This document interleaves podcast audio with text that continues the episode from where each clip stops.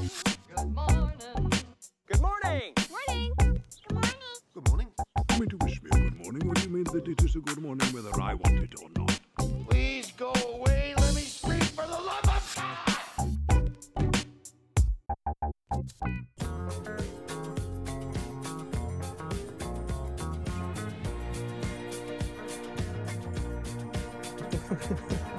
There we go. A little bit of staying alive for this Easter Monday. I, I, can't think of anything more appropriate. Although I, I am, I am interested. I- You know, we don't, we don't, uh, I don't get to hear the music here in the studio that you uh, select for the show. What does "Staying Alive" sound like without the uh, stuff? Is it the same song without uh, without the? Uh, uh, it is one of my favorite sketches. I don't know who, I don't know if it was Big Train or whatever it is when they they're all doing it and they're all like got deep bass voices, and then the production assistant just comes around and knees them all in the testicles. I remember that. It's a great bit. You know, I you know this is Easter Monday episode, and no matter which way you know you come at Easter, whether it's you know from a Christian point of view, you might be agnostic, atheist, Hindu, whatever. The only thing that really matters this coming week is the discounted chocolate Easter eggs at the supermarket. Am I right? Are they discounted After Easter, yeah, after it? Ah, so on Monday they'll be cheap. which is today. Yes, of course it is. And, uh, Sorry, I'm just I'm going back in time to Friday to plan out how I buy my. you know, I reckon in the last two weeks we've had the curtain pulled way back on all of what we do at Good Movie Monday. I I did listen to last week's show because I wasn't I wasn't on it, and I, I was like, I love how you. On one hand, you you keep up this ruse that it's Monday morning, yet you also at the same time make jokes about how it's clearly not. yeah, I know. I, look, look, it's part of the You're like, it's part of the shtick, mate. Yeah, you do both. You're like, uh, well, we're recording this on uh, this uh, something this morning, and uh, uh, but then, but then you, yeah, then you throw in these like these jokes about how it's clearly not. And we're also Uh. drunk out of our brains on the last episode. Not a morning thing. Yes, I, I we did have to. We had to. Uh, we turned the volume up when you were talking, and turned the volume down when Melzy was talking. Yeah, it was a tough one to edit. It sounded like you guys had a great time without. look, it was fun. It was fun. Yeah, not gonna lie. Not gonna lie. That's what's important. It's not that we don't miss you. I, think, I do believe. I do believe several times in the show you you talked about how you didn't miss me. Yeah, that's, that's part of the shtick too, and you know it. It- what, what's the opposite? I mean, it's not self-depreciating; it's it's been depreciating. Yeah, Yeah. yeah. I don't, it's okay if I do it to myself. Yeah, when other people do it, it's. Uh, Let's just move on, shall we? Uh, welcome, everybody. It's Good Movie Monday. You're listening to the weekly podcast dedicated to nerdy cinematic ramblings. Can you tell that's the part I do the same every single week? the the funny part is I didn't realize how much from last year to this year you had you had cut out and you do as pre-records that you insert like the um some of the ads and Yep. you know and and stuff and I was like I just it just didn't occur to me and I was like why are we getting through the show so much faster now and I'm like, this is great like it's so uh, you know we, we get kind of get done in like 40 minutes this is uh this is fantastic and then listening to it again I'm like oh my god there's so much more that he puts in that I'm completely unaware of there you go. Well, um, yeah. I mean, once again, let's just pull that curtain back over a little bit, just a little bit. I'm certainly enjoying some chocolate today. Uh, it's a delicious little haul from yesterday's antics. Um, welcome to the show. My name is Glenn Cochran, giver of eggs. Back from his working trip in New Zealand is the taker of eggs, Ben Halwig, who doesn't get eggs from me this year. I had one for him, but I'm going to eat it because he's technically not at the desk. He's at home on Zoom. on Zoom. I've uh, I'm hoisting my own petard because it was you you bent over backwards to get me to come out uh, to the desk, and I was like, mate, I've been on a plane, I've been uh, in a rental car, I've been stuck in a McDonald's for six hours. I do not have what it takes to, I should to have drive the car more than five minutes. I should have lured you with one of those giant $120 Easter eggs. Like if you would have told me that there was chocolate at the end of the rainbow. Uh, I may have I may have made the journey. Well, welcome back anyway. Have you had any kind of chance to rest yet? At the time we're recording this, you are literally fresh off the plane. Was, yeah, no, like I, I got in, I got home, I got home by about ten thirty, kind of last night, I think I was I was I was I collapsed in bed at about ten thirty, um, and then I was up again at five to uh to take the dog for his walk while in that brief period where it wasn't raining. Oh, look, you've been away for so long and you haven't had to take the dog walking. You'd think you could plan it so you've got at least one extra day when you get home One and not having day. to. Yeah, no, but the dog the dog is so disappointed if I don't take him. Like he really he really plays on those heartstrings. Hey, before we move on, I've got to give a bit of a shout out to Malzy, as we mentioned earlier. She co-hosted the show last week.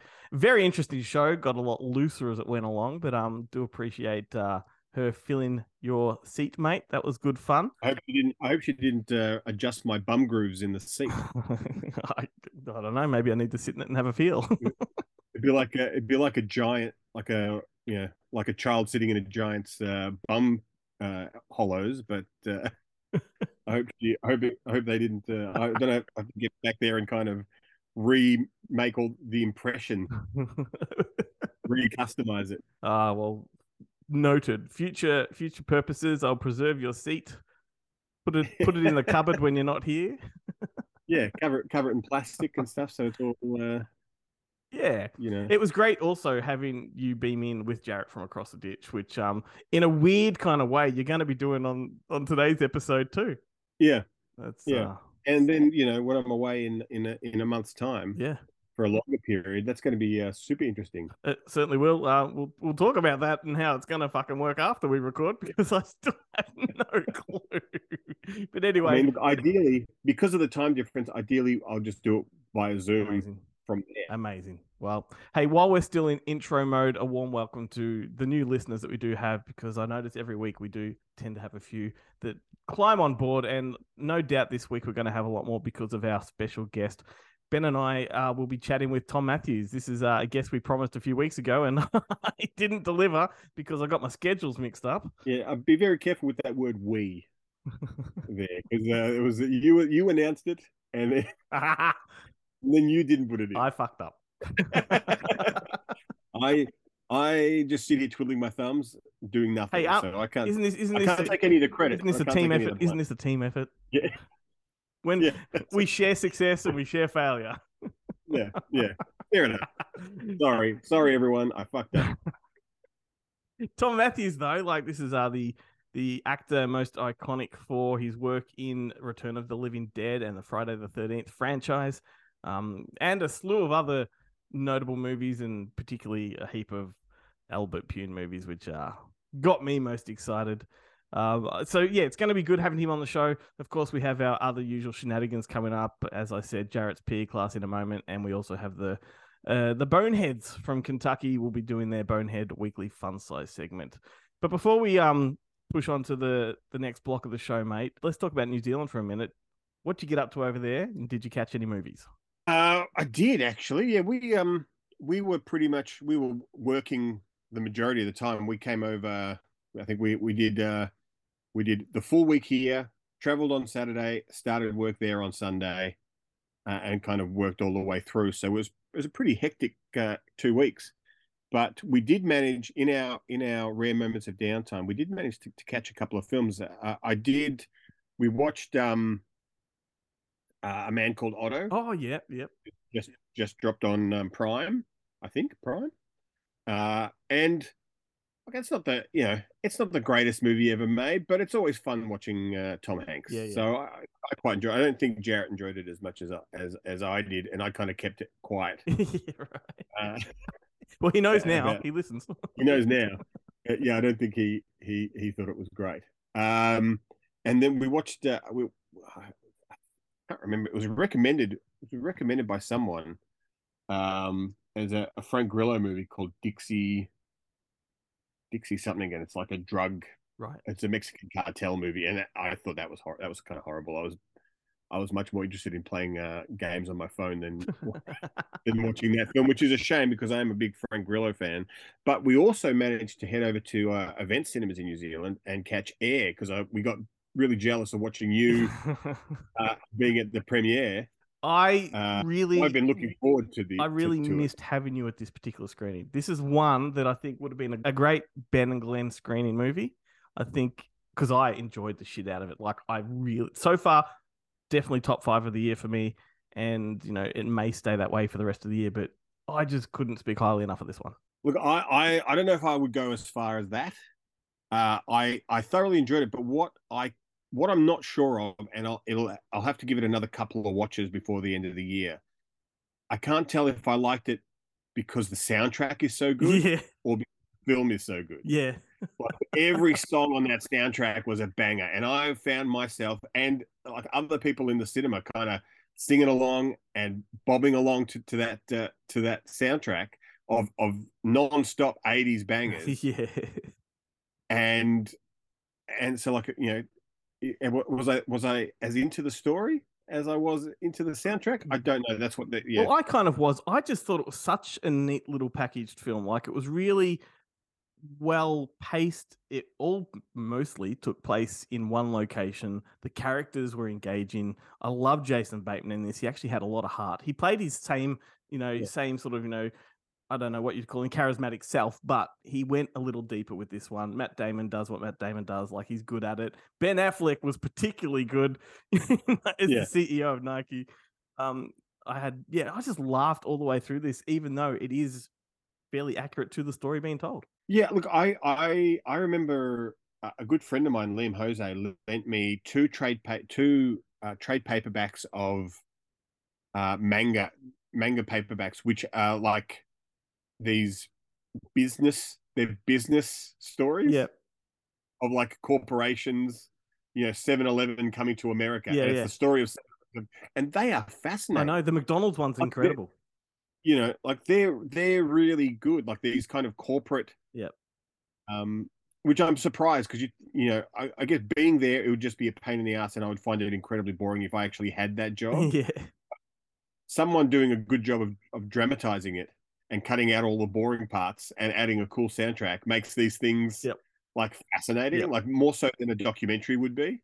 Because you know, you, then you have the liberal use of jogging montages, as in, and uh, you know, beating you over the head with the fact that it's set in the eighties. Now, look, speaking of jogging montages or jogging, the one moment I thought of you the most in that film was right at the end on the track, Matt Damon. I'm like, yeah, we get it. No. We get it. yeah, it was so good. It was such a good comedic moment. building building the film up. Oh no, it's horrible. No, horrible. It's so good. and if you don't know what we're talking about, just go and see it. Don't want to actually spoil it for you, but it's very, very funny. Yeah. Awesome. Cool. Well, I'm glad you got a kick out of it. Um, yeah, I think I don't think there's going to be much criticism for this one. No, it's just a, it's just a, like you know, I, I, I sometimes I say it and it sounds like a, I'm being derogatory, but it is just a fantastic way to spend two hours. Yep, totally. It's just a nice, breezy, you know, pleasant way to to spend your time. And with that, let's uh, push on. Can you just do me a favor and go back to New Zealand just for a moment for the next segment? Uh, sure.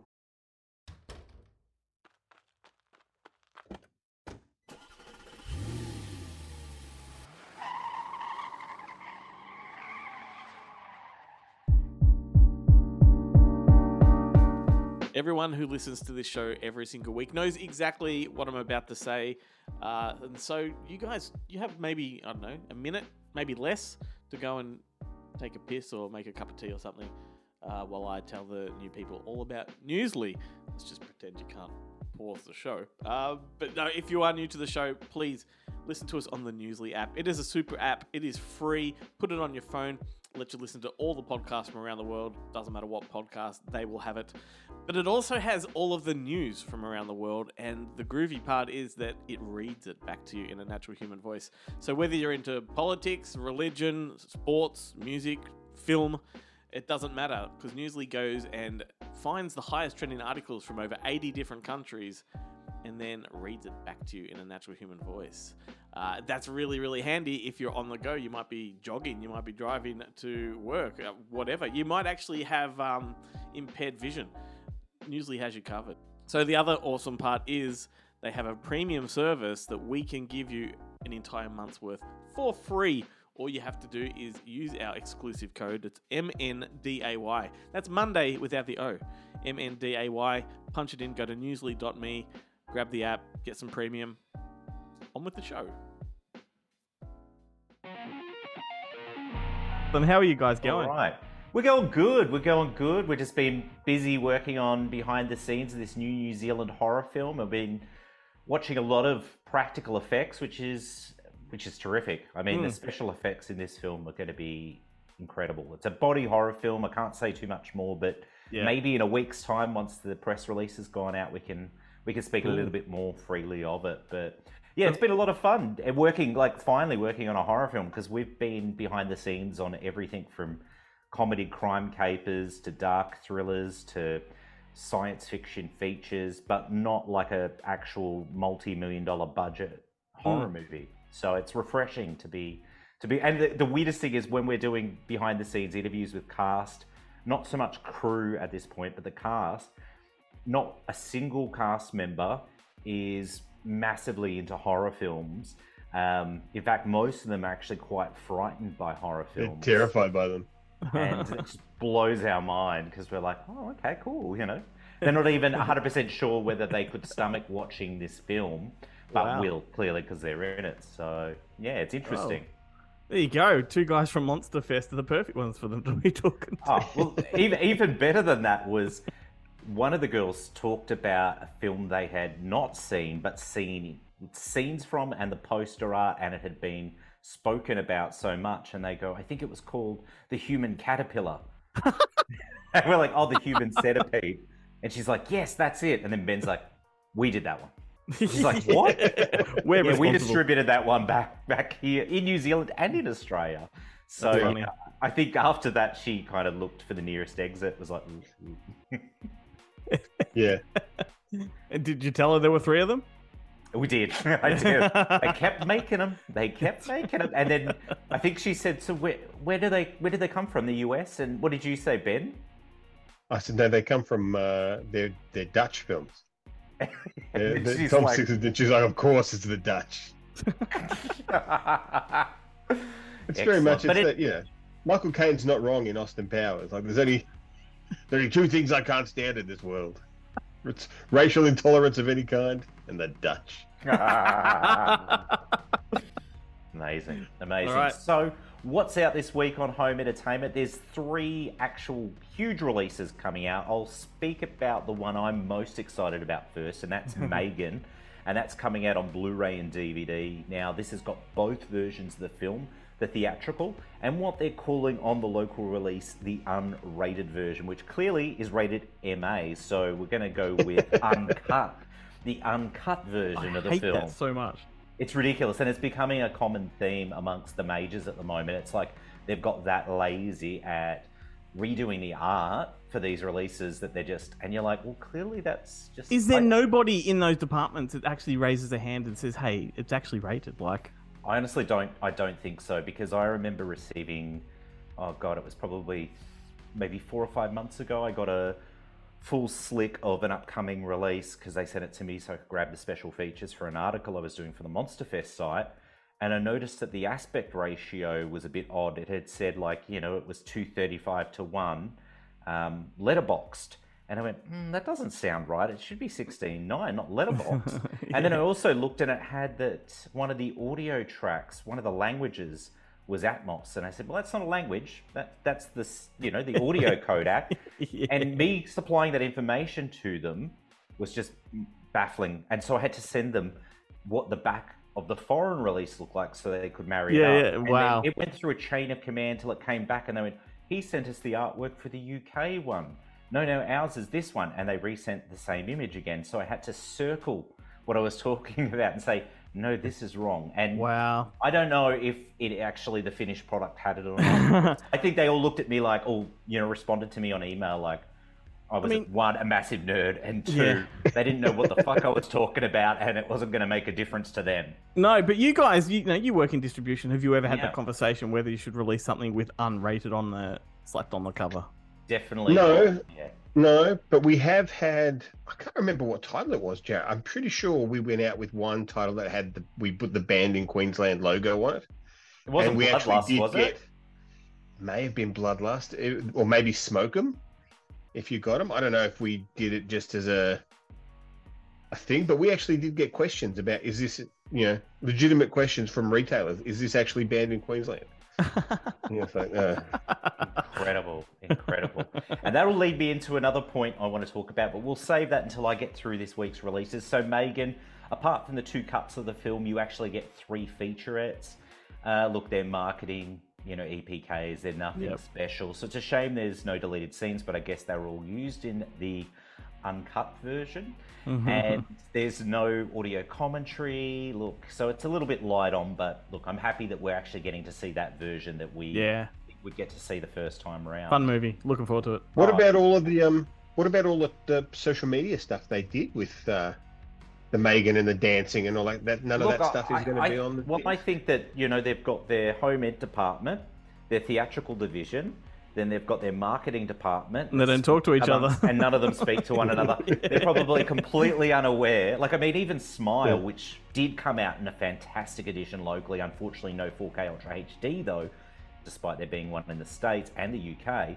That release didn't have any of the, you know, the marketing stuff they did, and they did some great viral stuff because they had the girl, you know, standing behind home base, you know, doing the maniacal smile, and that was just like this viral sort of advertising that they did, and they did, you know, uh, people appearing at train stations and department stores doing it all, so they could get like people sharing it on social media. But of course, that would be an amazing special feature.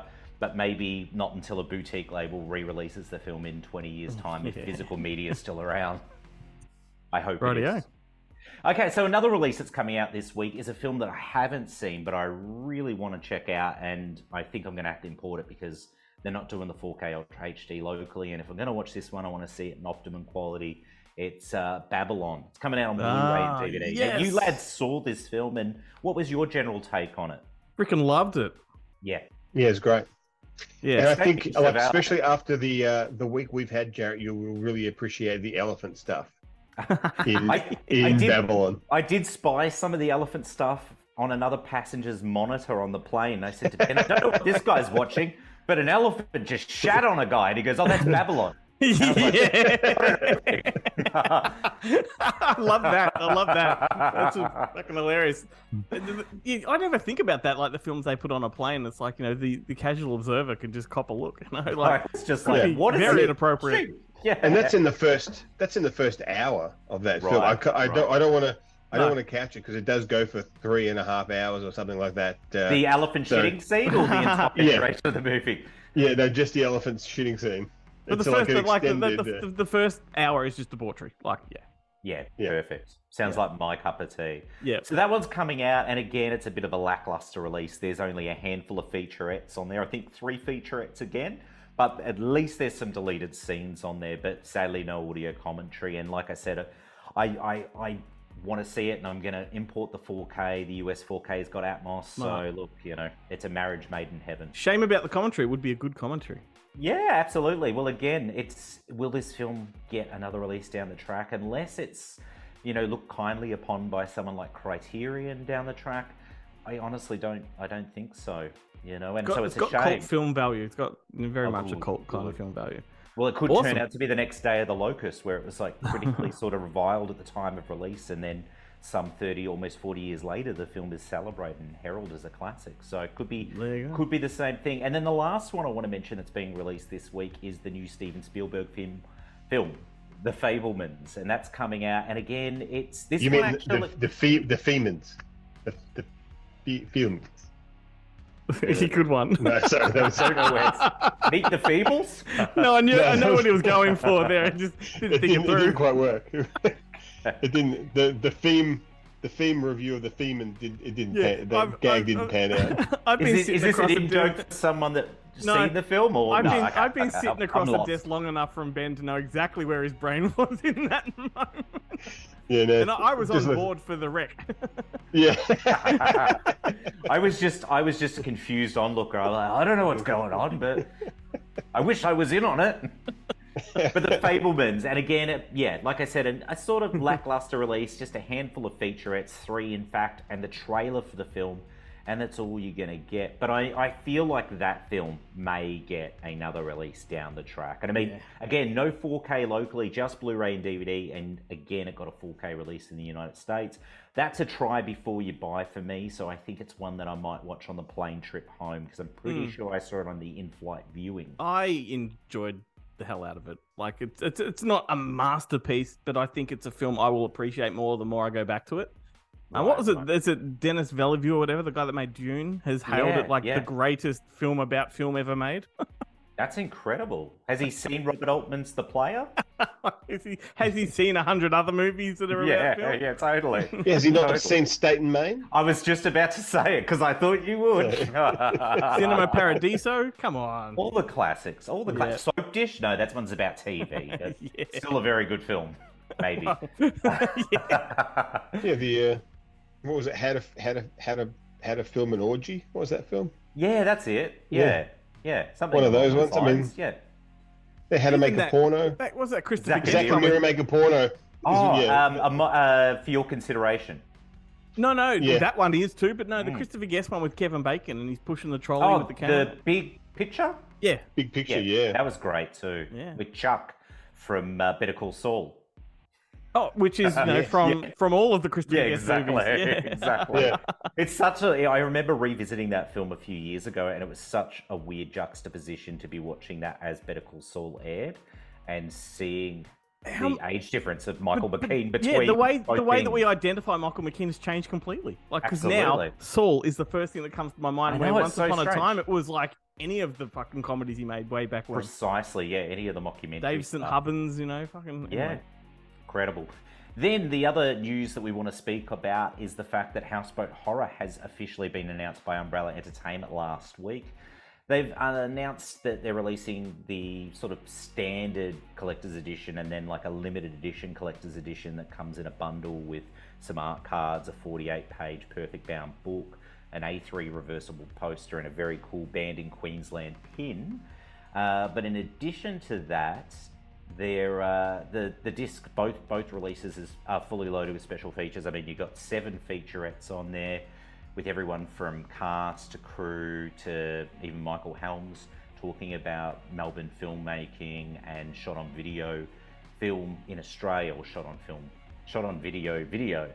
I should remove the word film from that completely. uh, but yeah, there's, there's a ton of stuff. Uh, there's a commentary track that I will be recording. We haven't recorded it yet, but I'm recording with the Late Show's Tony Martin, which I'm really Ah, excited about. come on, you, you're playing that down. That's a huge deal. Oh, I'm so excited about. it. I'm trying to play it down so I can keep the fanboy That's in me at bay. true, but like, I mean, there's a history with Tony Martin in this film. Like, Absolutely. Like, Yeah. he- Tony Martin is responsible for pretty much introducing this film to a massive audience because when it was released on video in 1991, no pun intended, but it pretty much sank. It came out through an indie distributor. It made it into, you know, a handful of video stores. It was banned in Queensland, so it wasn't readily accessible there. And it kind of just disappeared. It didn't really turn out to be what Ollie had hoped it would once be. And I mean, obviously, the special features will tell you how troubled the Yeah. production was and how Yeah. long it took to take it from the initial shooting through to release. But the fact that, you know, that came out in 91, then The Late Show did a sketch, you know, with their undiscovered masterpiece of cinema in 1992, and, you know, sort of did a really funny take, you know, review piss of the take film. of it, yeah. A piss take, and Yeah. it blew the film up. Like Yeah. from there, like Gavin would receive fan mail. You know, uh, they they reissued the film on a sell-through video that actually played up the fact it was such a bad movie on the back of the slip, and it found a new audience. It found an audience, I should say, really, and it even then got broadcast on Channel Nine. You know, two years later. So he was a key part in bringing this film to Yeah. the wider sort of, you know, uh, viewership. So That yeah, is he- that is super exciting. I mean, I don't know how you're going to control yourself and not talk want to talk about bad eggs. And I know. I'm gonna have my bad Yeah. eggs just sitting there going, "Hey, Tony, when we're done, you sign this, yeah?" yeah, right. I So, live yeah. not I live not far from the shopping center at the start of that film now, so we can um recreate it if you want. That, that's excellent. That's excellent. Then I'll I'll send Tony a, a text with a picture, and I'll go, "Hey, mate, look, we're just checking out some of the locations from Bad Eggs. We're just In driving the irresponsibly anniversary down the yeah, yeah. So yeah, that thing's fully loaded. In fact, in addition to everything that Umbrella have currently announced, they haven't announced the essays that are going to be in the 48-page perfect bound booklet. Now, Ben, do you want to enlighten the good people as to what you might find in that booklet? Well, at the moment, there will be a an essay on the great, the four great Australian SOV films, or at least at least at least four.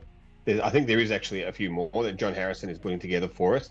There is a, a good friend of ours, uh, Mr. Andrew Leavold, is putting together a a banned in Queensland uh, essay, and there is there is another one, but um, I don't really want to talk about that one yet, just in case it doesn't happen, because there Yeah. is um, there's there, there may be some some illnesses getting getting in the way of that one, and I don't want to Not not of the writer, but of another person that's involved. one of the other person is- that was involved in it. Yeah, but it'll also be full of vintage uh, archival uh, EPK uh, materials and a bunch of other stuff. So um, th- there'll be more there'll be more houseboat horror stuff collated in this release than uh, in Mhm. any in any other way in any other time.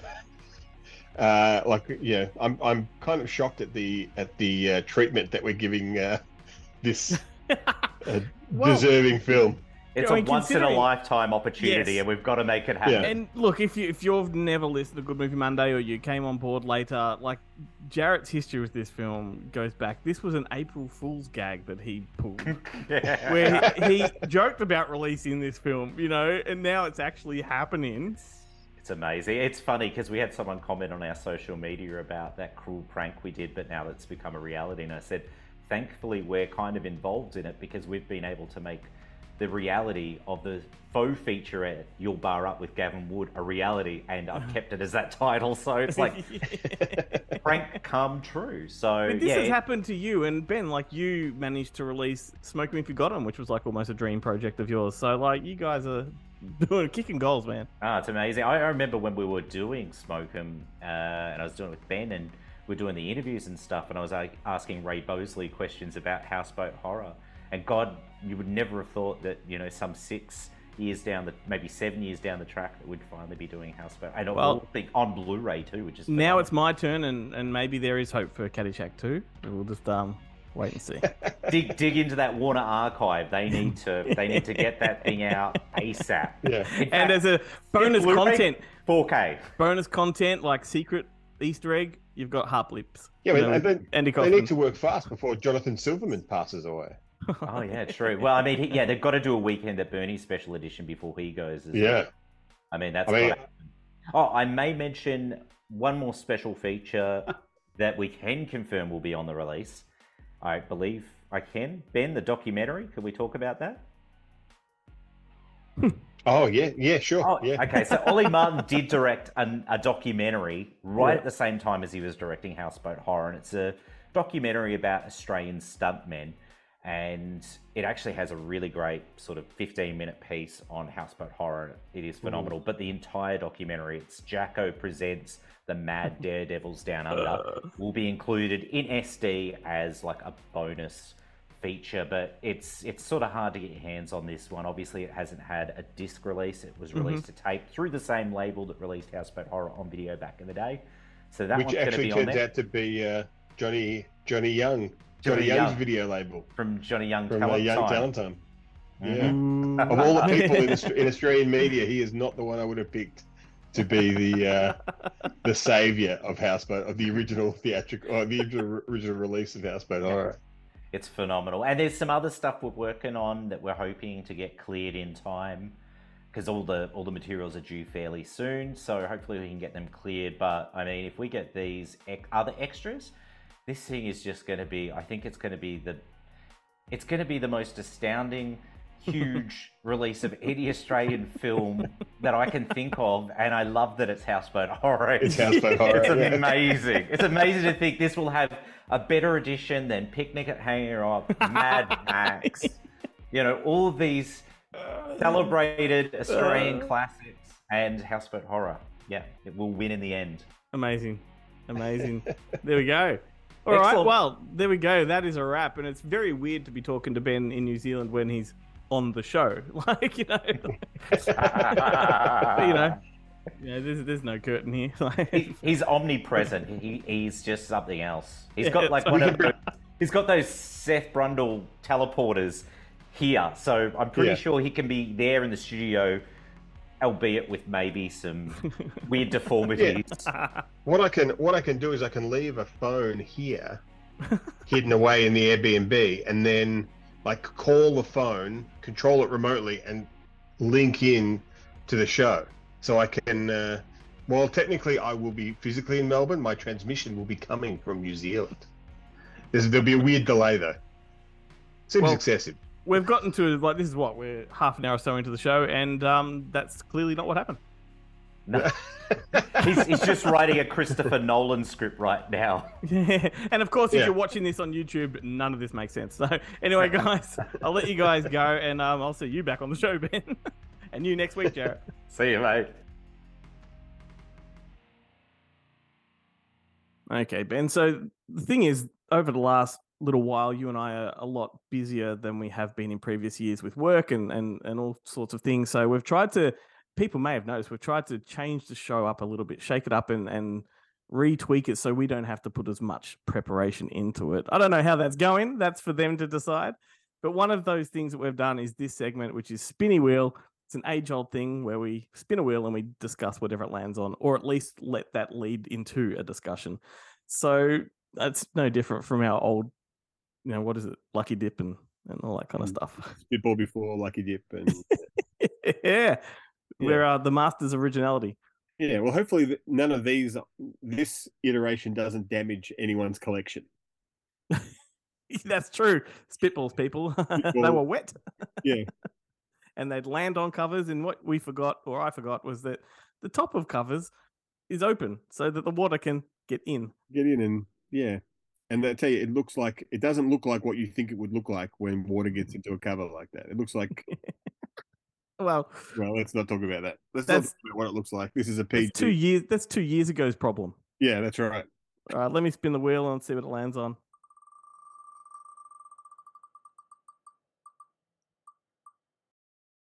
There we go.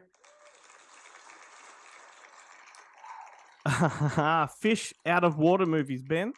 Ooh, Fish out of water. Well, splash.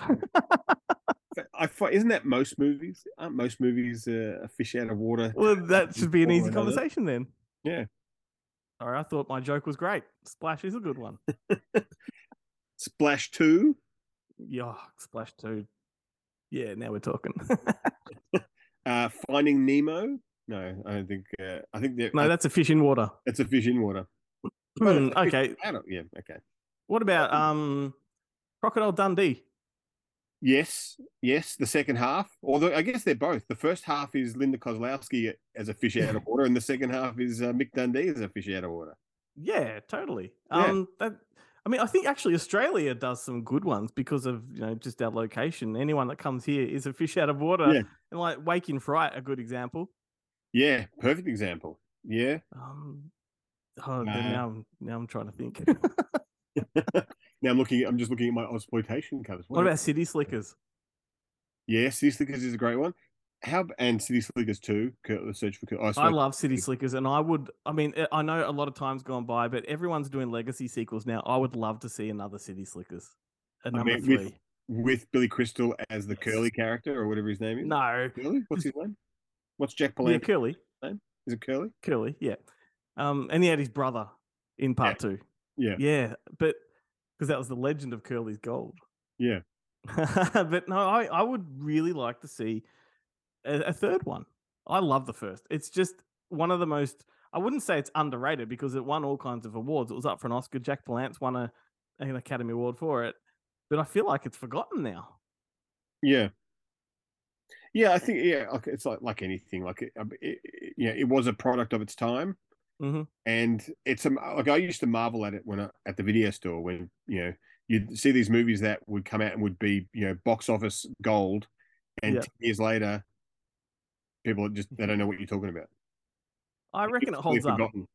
I reckon it's probably been about two years since I last watched it, but when I did, it was just as good now as it was then. Everything about it, Daniel Stern, Bruno Kirby, like it's just great. I haven't seen it since VHS.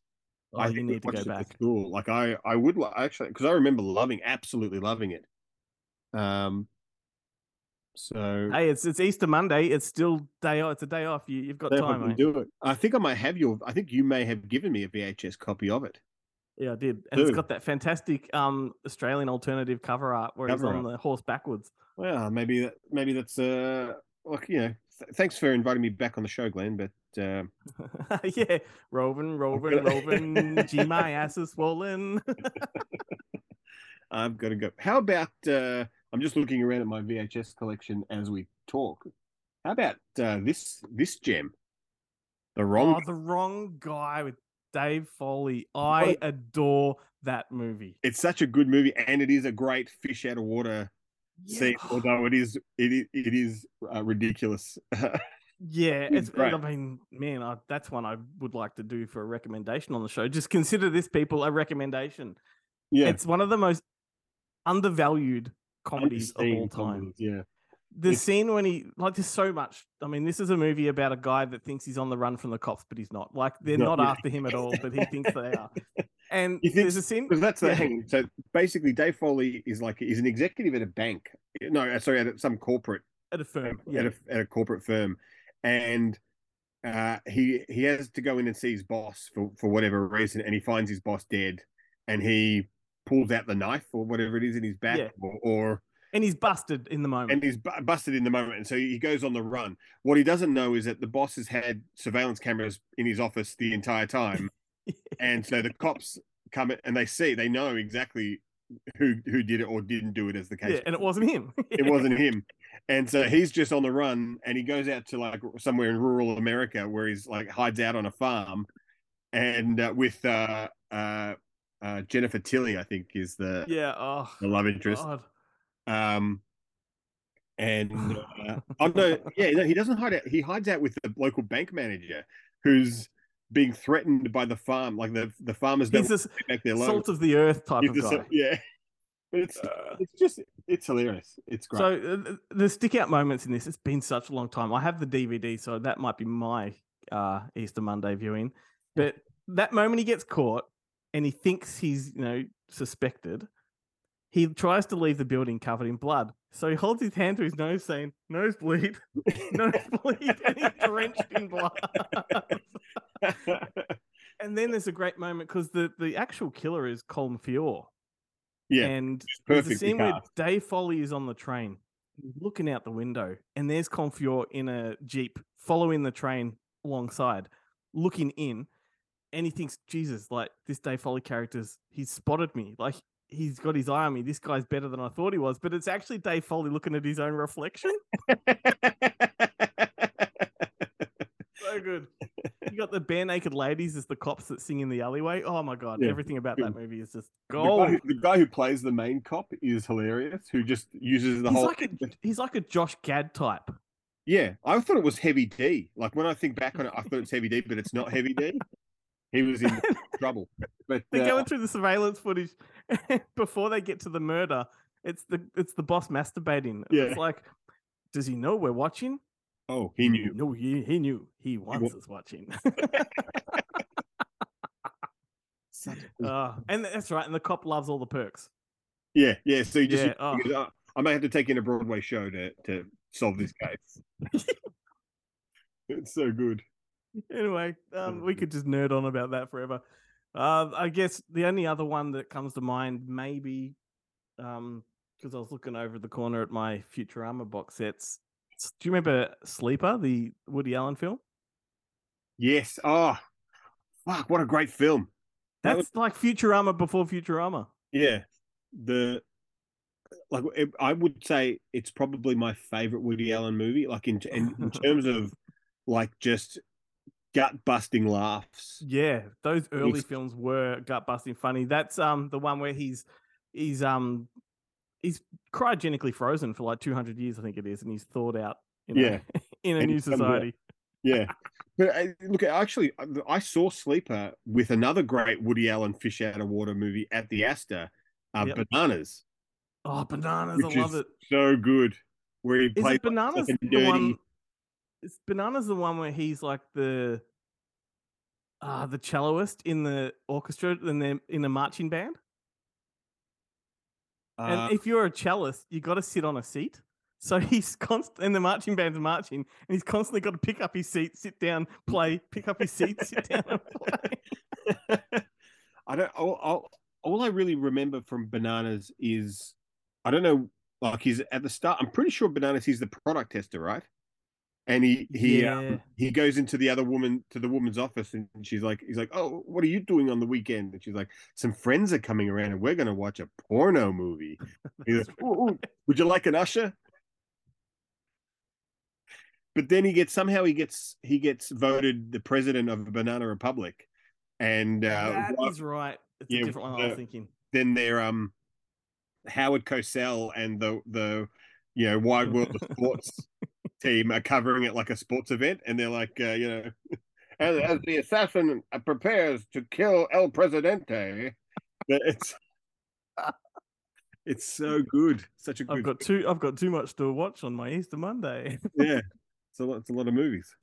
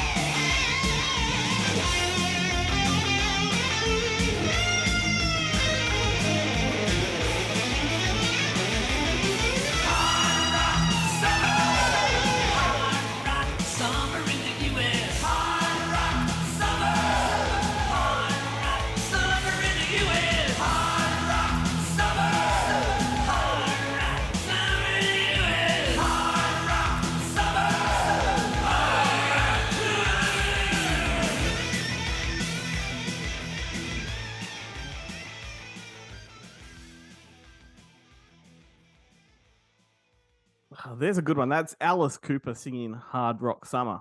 It's a perfect way to introduce our special guest, Ben. That song was recorded exclusively for the Friday the 13th Part 6 soundtrack. Do you remember when songs were recorded exclusively for movies?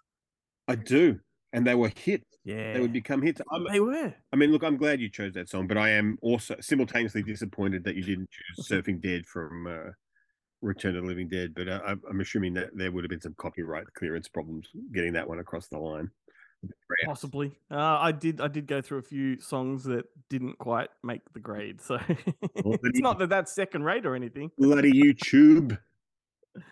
Uh, dearie. But anyway, Thom Mathews, probably the most beloved version of Tommy Jarvis, I'd say, in the Friday the 13th franchise. Uh, I mean, that's a big call, but uh, yeah, I'd say so. He probably does the. Mo- I mean, there's, a, there's when you when there's a Corey in the mix, I know. it's uh, yeah, especially a bald, crazy. yeah. Corey. Well, for me, anyway, it's always when it comes to Thom Mathews, the first things that come to my mind, obviously Return of the Living Dead, but also Mean Guns. Mean Guns is a really good one. For me, it's 100 percent Return of the Living Dead. I, look, I yeah, I know you love Mean Guns, but Return of the Living Dead because he's like the main guy. yeah, he is. He's the main guy, and he's the and he's the he's the one who can smell his your you know. That's what I I was like. Well, I think in the interview, like I asked him, you know, do people call out in the street? And in my head, it was all, do people call out, you know, I can smell your brains from here? and of course, no, Well- it's all like Tommy Jarvis stuff. but he, yeah, his his response, as people are about to find out, is equally as amusing. Yeah. Thom, it's great to be chatting with you. How are you, sir? I'm great, thank you. Um, yes, thanks for joining us. It's you've got such an amazing body of work, and for the benefit of our our listeners, you you started your career um, back with some absolute bangers. You know, from Return of the Living Dead to Friday the Thirteenth, and of course your movies with Albert Pyun. Um, Yep. And and for like you know the people that are no strangers to Albert Pyun's films, they'll know that you appeared in twelve of them. Like, what kept you coming back? Uh, Albert, I mean, he was just very, you know, he just uh, very creative, and it, it allowed me to make some fun artistic choices on every project. So I kept coming back. Excellent. I was going to pick your brain about what, what he was like to work with, but like your first film with him was, I believe, Dangerously Close. My dog in the back. row. Yeah. Your dog destroy the.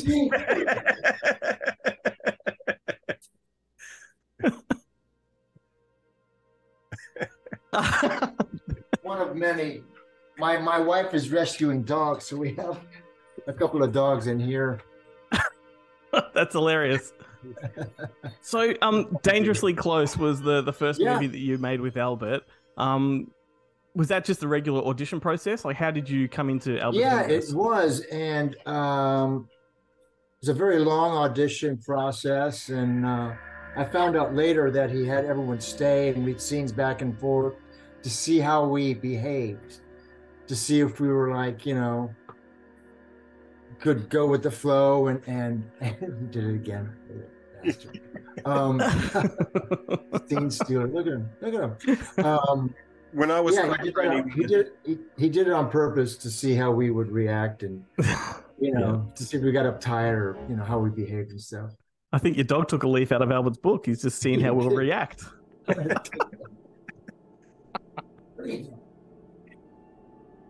Okay, Best, best interview ever. sorry, I'm so sorry. No, no, I was serious. this is great. when I was uh, when I was crate training my dog uh, when he was a puppy, I- I'd wake up in the morning and there'd be like a quarter of the blanket will have been eaten. yeah, you're like, what? In the end, just just leave him uncovered and uh, hope that, hope that he uh, he doesn't start eating the mat. So, what do you think it was about you that kept Albert coming back to you and making you a regular player? I again I think it was my my choices and stuff. Uh, for example, when I did Down Twisted, the guy was scripted as uh, a dark, you know, physically fit. So I started working out. I dyed my hair black, and I got home and I looked in the mirror and just, God, that doesn't look right on my skin. The dark, the black hair. So I bleached it all white, and I didn't tell him and I went down to the set in Mexico, and I got a blues. The character's name was Demolis, so I went. I got a, a silver cap, and you know, just demolished him all out. Blue. I found a really great blue suede uh, jacket that I brought down with me that I found at a secondhand store, and uh, I walked up to the set because they had already started shooting. I said, Albert, and he looked at me. He didn't recognize. it. It's Demolis. He goes, I love it. So. So he was he was uh, you know he was open and he, and he wanted the creativity uh, input you know make it your own and, and things like that. So he was uh, he was it was so much fun, very creative process to work with him. I was going to say you must have had a great I learned a lot. I learned a lot, yeah, from him and his filmmaking and his style and you know.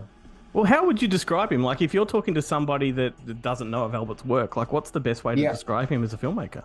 Uh, gosh, guerrilla filmmaking uh, at its finest with some uh, very artistic bents. For another example, I forget what movie it was, but we there was a long, like a five-page dialogue between me and uh, someone else, and and it traveled. We were going down the staircase, right? So, and in the middle of the staircase, there's a, a, an up and a down. So it was like maybe two floors, and it was a basement. So, and in the center was a door uh, to go into the elevator, I guess. So we were traveling. We get up. We'd go up and hide behind the wall. We start our dialogue. Come across the bill. Come across the door and go back down. We're still talking, and then cut. We started up again, he changed the number on the door. So it was the same. It was like a you know four page a dialogue scene, but we'd stop it, stop, go up here and start the dialogue again. He would just change the door. So that was very ingenious. you know, That sounds a bit like like M- Mean Guns, maybe. that. Uh, That one had a lot of stairs. yeah, it could have been. That was a fun pro, another fun project. I always tell Yeah. everyone to watch that one. It's a really, really fun character. They almost were going to have me and my my uh, sidekick uh, do a spinoff because we tested so high with the audience and stuff. Oh, It's a fun amazing! Like, like I mean, Pro. you've made so many movies with Albert. Do you have a personal favorite? Uh, I like uh, Down Twisted. Was a personal favorite of mine. Just working with Carey and, and Charlie Rocket, God rest his soul. And uh, we were down in Mexico, and I had shot it just before I took off. I left there to go shoot Friday the Thirteenth. Uh, Jason lives, so it was fun to have uh, two films back to back, which is it's happened a couple of times in my career, but it's very infrequent and very uh, unusual to happen for an actor. Albert was a pro at doing movies back to back. He quite often had his next film Yeah. prepped or already Yeah. shooting before the the wrap. yeah. We shot uh what was it? Uh Carrie. I was a kickboxer. What what was the name of that one? I mean, no. Is it Heat Seeker? No, it was so Benny Urquidez was in it. Oh, Heat Seeker. Was it Heat Yeah. Seeker? In the boxing ring? Yeah, yeah, with the robot So- boxes. Yeah. um yeah, I don't think it was Heat Seeker. It was Or Blood Match? Blood match? It was blood match. Um he he had just finished the Kickboxer three, I think. So he had the set already set up. So he wrote the script uh, in like a couple of days, and we shot it in three days. And it was it was a grind. It was a lot of dialogue, a lot of fighting. Benny Urquidez from the Jet Center was in it, and a lot of his uh, his students were in it. So that was uh, very creative, very fast, and it turned out turned out great. Well, just as a getting called by a comment, just just as a comment, like just to fanboy a little bit here, like Down Twisted, I think is definitely my favorite of the films you've made with Albert. Um, Heat Seeker too, a big one. But Ben and I both Yeah. agree that that Ravenhawk is an absolute beauty. That's a that's a classic right Yeah. there. That's a, a far better film than sort of history probably suggests. and and amongst these films, like you've worked with so many amazing actors throughout uh, throughout this time. I'm going to just um, na- name some for the benefit of people listening. You got Burt Reynolds and Rob Lowe, Ice T, Root Kahua, uh, Hauer, Christopher Lambert, Tim Thomerson, Yeah. Courteney Cox, just to name some. Yeah, George C. it- Scott. I was really honored to do a TV show, Mr. President, with George C. Scott. That was uh, a classic. Something that's never happened to me before. He was. We were over at the Paramount lot, and I was. Uh, I was a Secret Service guy that guard uh, his daughter, and we kind of like had this romantic interest going on, and he didn't like it, and um, so we were shooting our scene, and we did his close-ups first, and then you know it was time for him to go, so he left. So I ended up doing the scenes with a stand-in, and he goes, "Sorry, kid, five o'clock, I gotta go." Like, "What the hell?"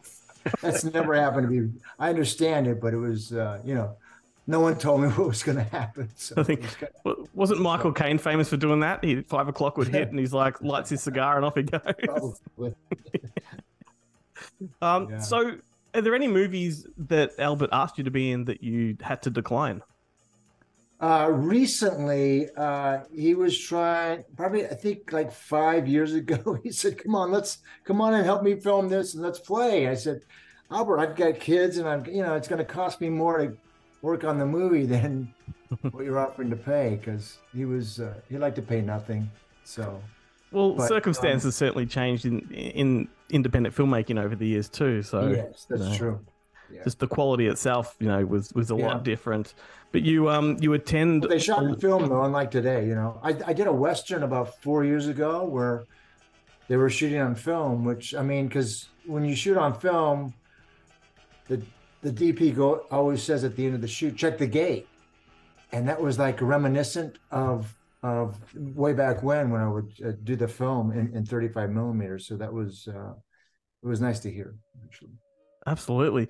I'm going to assume that you attend conventions and, and things like that. And I don't suppose you get asked much about Albert's films. Is it all Return of the Living Dead and I Friday don't. 13th? It, it, uh, usually they they bring me in for either one or the other, but every once in a while, yeah, someone will bring uh, some something that they want me to sign from you know, Mean Guns or Down Twisted and and, and things like that. So Awesome. it catches me off guard a little bit because then, then they really know my my my my work and stuff like that. So it's, it's Is that when they're when they're standing in line to get the autograph? Can you tell what they're there for? Like by looking at them, you're like, this guy's a I usually have to look at their what they're holding. holding. Yeah. yeah, they usually have something because I don't have anything like that, you know, on my table. Usually it's the eight by tens, but there's nothing from Mean Guns. I even have some guy even uh, made a comic book out of Mean Guns, uh, which I have. I never bring them out, but uh, let me grab one. I got one right here. yeah, here. for sure. Cream Rat Studios designed Mean Guns. Wow. They made a comic book. He sent me a bunch of them. I signed a bunch of them so he could, you know, it's uh Yeah. Right. Awesome. it's pretty, you know, just fun stuff. That's incredible. It actually reminds me of um I, I heard a story that you can probably confirm or deny that Mean Guns it was shot in a a, a former prison Pri- or a brand No, new prison. A, future prison, yeah, because there was and- nobody in there. And because of that, I believe they weren't allowed to put you know fake blood anywhere on the walls. It had to be sanitized, which is why the movie is so violent without any bloodshed. Right. Yeah. So that comic book can put the blood into Yes. Mean Except Guns. Black and white, yeah. it's black and white. I thought that would have worked well for the new prisoners coming into there. That would be great if, if it was That's black fine. and white and then had the red for the blood. That would be But, yeah. that would be kind of cool. So how did that work? Like a brand new prison that hadn't opened yet, you're making a movie. Was there really strict conditions? Were you being watched by people? Uh, there were people there, but it wasn't. Uh, you know, it wa- they hadn't geared up yet, so there wasn't uh, a lot of uh, sheriffs there and stuff like that. Because all the all the prisons are run by the sheriff's department here in LA. Yeah. Wow, amazing. Now We pretty much had the we had pretty much had the run of the place. Yeah, and it's a it's a film before its time because so many movies since then have taken on that concept and run with it. It's you know, I guess it's a little bit like Dangerous Game, which is a classic, but it's in a very modern kind of contemporary setting. It's very cool. Yes. Yeah. now, before we uh, before we wrap up and let you run, I want to go off topic just to ask you a question that I'm Sure. just fascinated by. I want to ask you about Gene Wilder. He was your first director, I believe. Yeah, he was the woman in red. Yes, like I don't ever get to talk to people that have worked with him, so I'm just curious. Like, what is he like to interact with? Did you get to interact with him much? I auditioned for him. The audition was uh, very strange. he stuck out his hand and I shook it, and he had a limp, dead fish. I hate He, that. just- he wasn't giving me anything to see if I was sensitive enough to, you know, rea- and that was the audition, you know. And I was like, I, you know, my scene was with uh, Charles Grodin, and I saw everybody else on the set, and Gene was directing, of course. So that was uh, that was a lot of fun. Was that like a baptism by fire? That's some like movie making pretty much. royalty. Yeah. Pretty much, yeah. yeah. And then you know love- Kelly Kelly LeBrock running around. That, uh, Correct. Yeah. doesn't It's funny though. I would imagine that his handshake is like that. It matches the hair. It's sort of floppy Well, and I. I think he was a, I think he was testing me to see if I, you know, how I would react to his handshake. I always imagine I always imagine that in the woman in the woman in red, the biggest part of the budget went to all the air just to make Kelly LeBrock's dress fly up. Um, like they're just inventing like James Cameron's like spending millions of dollars doing Yeah, they didn't have any fans. It was just a bunch of grips underneath. There's a few directions I'd like to go there, but I won't.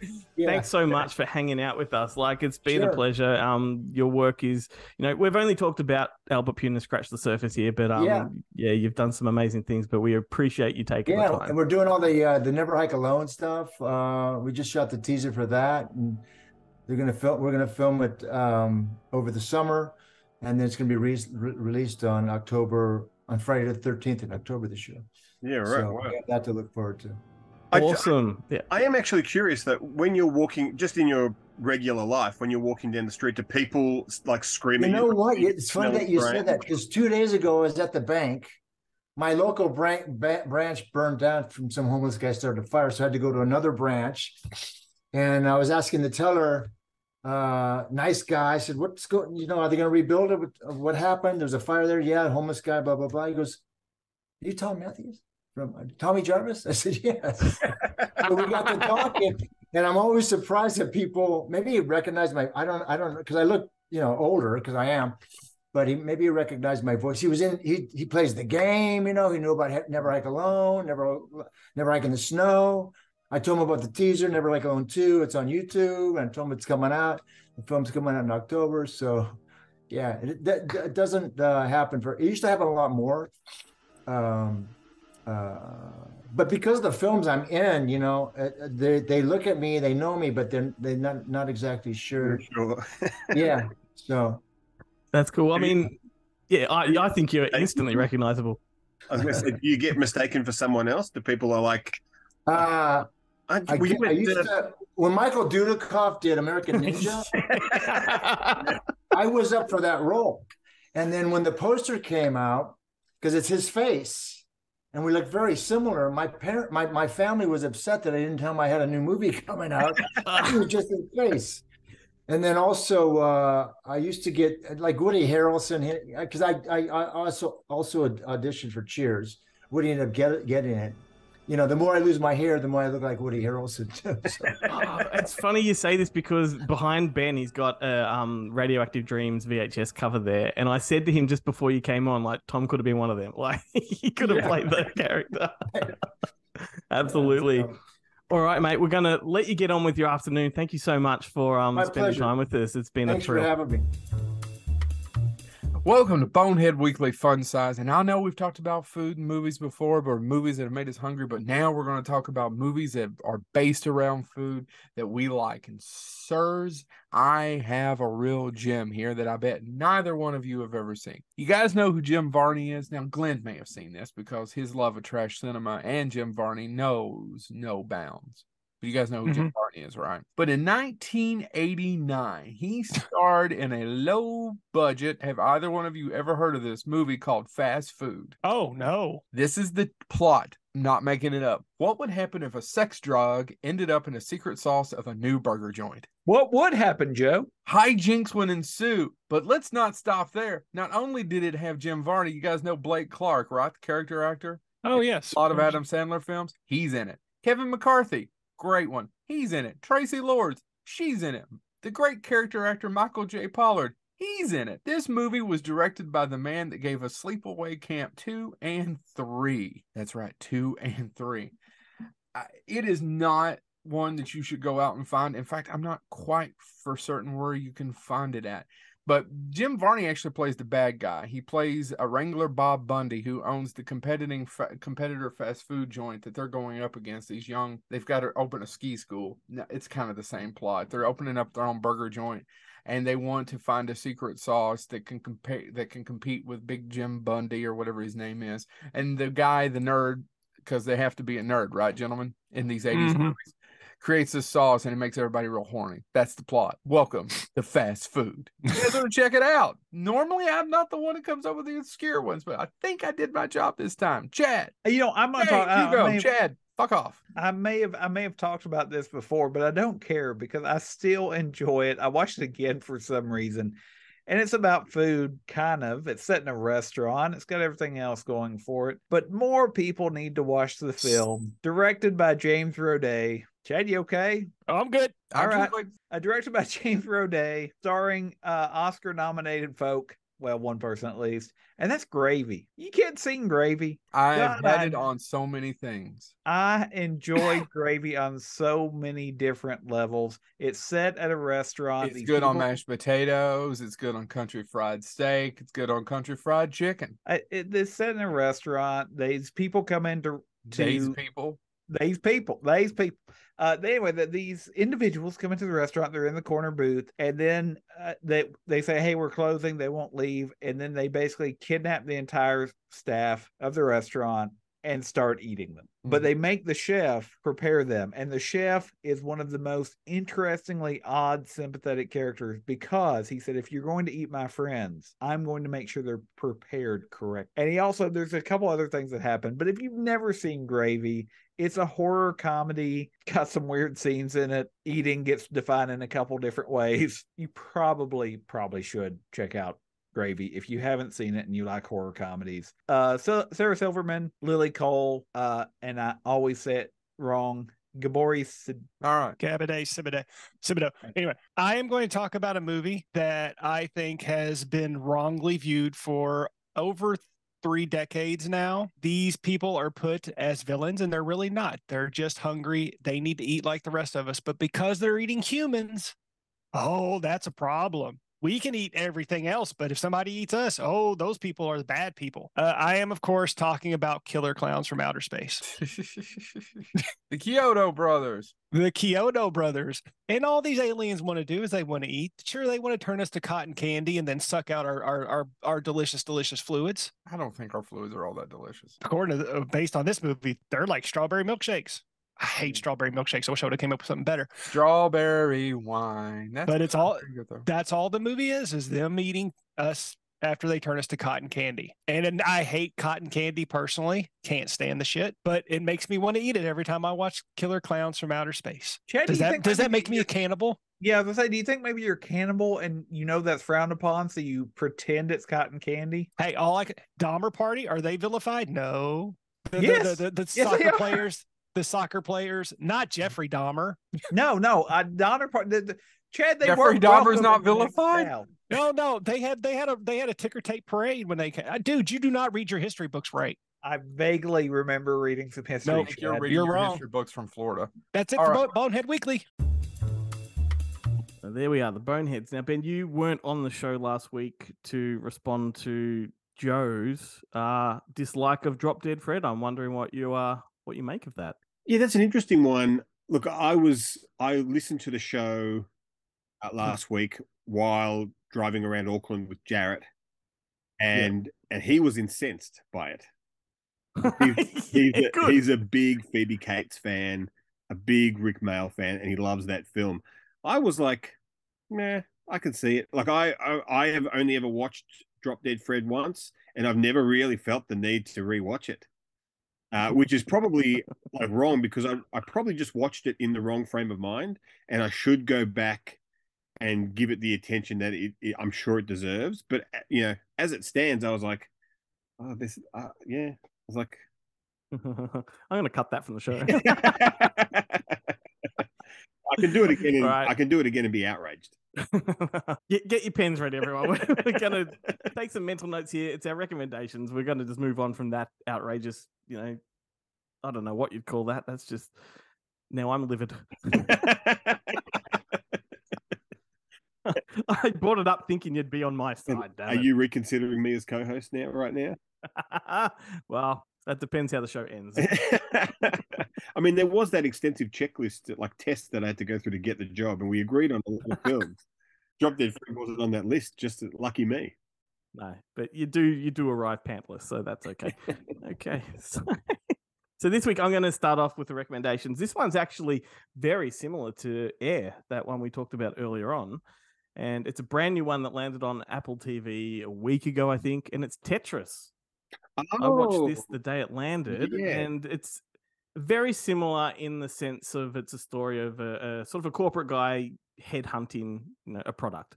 Um, so it, it's it is the true story of Tetris, the video game, and it's a fucking mental story. I kind of knew a little bit about the history of Tetris coming from Russia and the Americans, you know, trying to you know own it.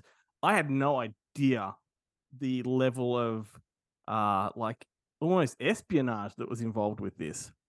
So it's it's about a video game designer. He's played by Taron Egerton, and um, he discovers Tetris at a gaming convention, and it's a very primitive game. And he's trying to find out who created it so he can buy it. And it turns out it came from Russia. And the problem is though, there's all this sort of um, red tape and whatnot of who owns it. So whether you've got the video game rights that are like um, arcade, you've got video game rights for console, you've got video game rights for handheld, all that kind of stuff. And it's him going to Russia to try and wrangle all of those rights. But the government in Russia doesn't want to relinquish it. And then suddenly there's death threats to the families in America. There's, you know, fucking kidnappings and shit going on all over this fucking Tetris game. It's mind blowing how deep this story goes. And um yeah, it, it's it's like if you can imagine air deadly serious. So air crossed with maybe Bridge of Spies. You know, that's Yeah, right. I mean that what you've got. like you couldn't have sold it any better to me uh, than saying Air versus uh, meets Bridge of Spies. I am I'm down. Yeah. I mean, I just, I mean, if I was this Taron Egerton character, I would not have bothered. Like the amount of intimidation and terror that the Russian government put this guy through, um, yeah, that's certainly not worth. I mean, in the end, it was worth it for him. Obviously, Tetris became what it is, but far out, yeah, I recommend that one. So there you go. It's on Apple Plus TV right now, and yeah, well worth a look. Excellent. Well, funnily enough, Over to you. funnily enough, um, I've also chosen a a film that has Cold War connotations to it, shall we say? Um, yes. When was the last time you saw Gotcha? Oh, I haven't seen it.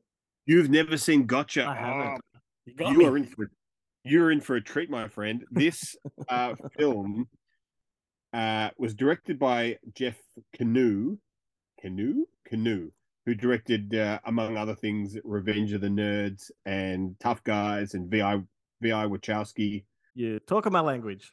and uh, it stars uh, oh, what's his name now? Uh, Anthony Edwards. Oh, I know the, I know the poster. Yeah, Anthony Edwards, and uh, he's a um like in he's a college student, and he's the they've got this they have this paintball kind of paintball assassination game around the college called Gotcha. Mhm. Which is this is it's very similar to um uh there was that other paintball movie with um uh that I talked about on the show a while ago. Um and now for the life of me I can't think of the name of it, but it's Linda Hamilton is in it and I think at the time I talked about how it was very similar to Gotcha. A tag, tag the assassination game. That's Yep, what it was called. yep. Um, but so so he's and he's like the the college champion of of Gotcha, and but he goes on he goes on vacation, uh, at uh, like at end of end of term to uh, East Germany, no West Germany, West Germany, the, the good one. he goes to West Germany uh, for a holiday, but there he kind of he meets and is seduced by Linda Fiorentino, this like sexy older woman. Yep. Um, and um, when uh, he gets home, there's this canister waiting for him. Mhm. He has no idea what it is, but next thing you know, he's being hunted by kind of these, you know, West German, uh, East German agents and KGB and all sorts of stuff. And all of a sudden, the game of gotcha becomes very real Oh, and it is it is a hell of a lot of fun. It is it is a I guess I don't know if I don't know if you would call this a fish out of water story. It's more like it's a fish in water, but um, it's it's it's a lot of fun, and it also um, I think Alex Rocco turns up. yeah, yeah. Uh, I, I, Conti. I'm looking at it on IMDb now, and I recognize um the guy from Nightmare on Elm Street, uh, Jsu Garcia, who plays. He often plays like a, a cop in movies, like a partner kind of cop. Yeah, I like him. This movie, yeah, I I know the poster. I think I don't know what poster is the official one, but it's sort of kind of got a, a sexy um graduate type of pose. this yeah, is the I, that's the one. I'm sure, I'm sure no one on the no one listening to the podcast can actually can see, but it's yeah, it's Linda Linda Fiorentino's legs and Anthony Edwards standing in the corner looking at them. Yeah, uh, yeah. which is you know like kind of like almost through through a window or something like that. It makes him look very kind of pervy. well, we um, were allowed to be pervy back then. Yeah, and it was you know this is perfectly okay for an older woman to seduce a college student to get him to do uh, her dirty deeds. Awesome. But uh, yeah, this is out. It's out on Blu-ray through Kino Lorber. I don't know if there's any other way to see it, but I would. It actually has a commentary with the director and uh, a and a and a another commentary by by some film historians. Uh, so definitely worth worthwhile checking I out. just looked it up. It's available to rent on Apple TV, YouTube, Beautiful. Google Play, Amazon. Yeah, so it's out there. I'm going to definitely um. That might not be a Monday thing because I've got other things to watch, as we know. Uh, but it'll be a it'll be a later this week thing, I think. Yeah. Awesome, good one. That's pretty much it for the show, mate. Brings us right to the end. Time to go. Time to go. All right. I'm gonna head back from New Zealand. Uh, You're already back. You, you I'm back. yeah, that's right. I went back and I came. Yeah, okay. It's it's very confusing. it is. You know, how do you think the Kiwis feel? Yeah. Let me tell you, they hated having me. Uh, thank you to everybody listening. Um, please support us by giving us a like, a follow, a subscribe, all that stuff. Our website's goodmoviemonday.com. So go there, check it out. There's links to all social media. Uh, it's great having you back, Ben. Thanks for another one. Um, Thank you, fantastic being. How the fuck am I going to go when you're overseas uh, in a month or two? It's gonna it's gonna be a challenge. to be determined. Um, Yeah. Thank you to Thom Mathews. What a guy. Um, the video version of that is going to be up on Facebook and YouTube this Thursday. Highly recommend giving that a look because if if if for anything, his dog in the background is well worth the price of admission. Here's a song from Return of the Living Dead to leave you all with. It's called Love Under Will by the Black Jet Berries. And um, that's it. We'll see you next week. Have a good one. Ciao, Ben. Bye bye.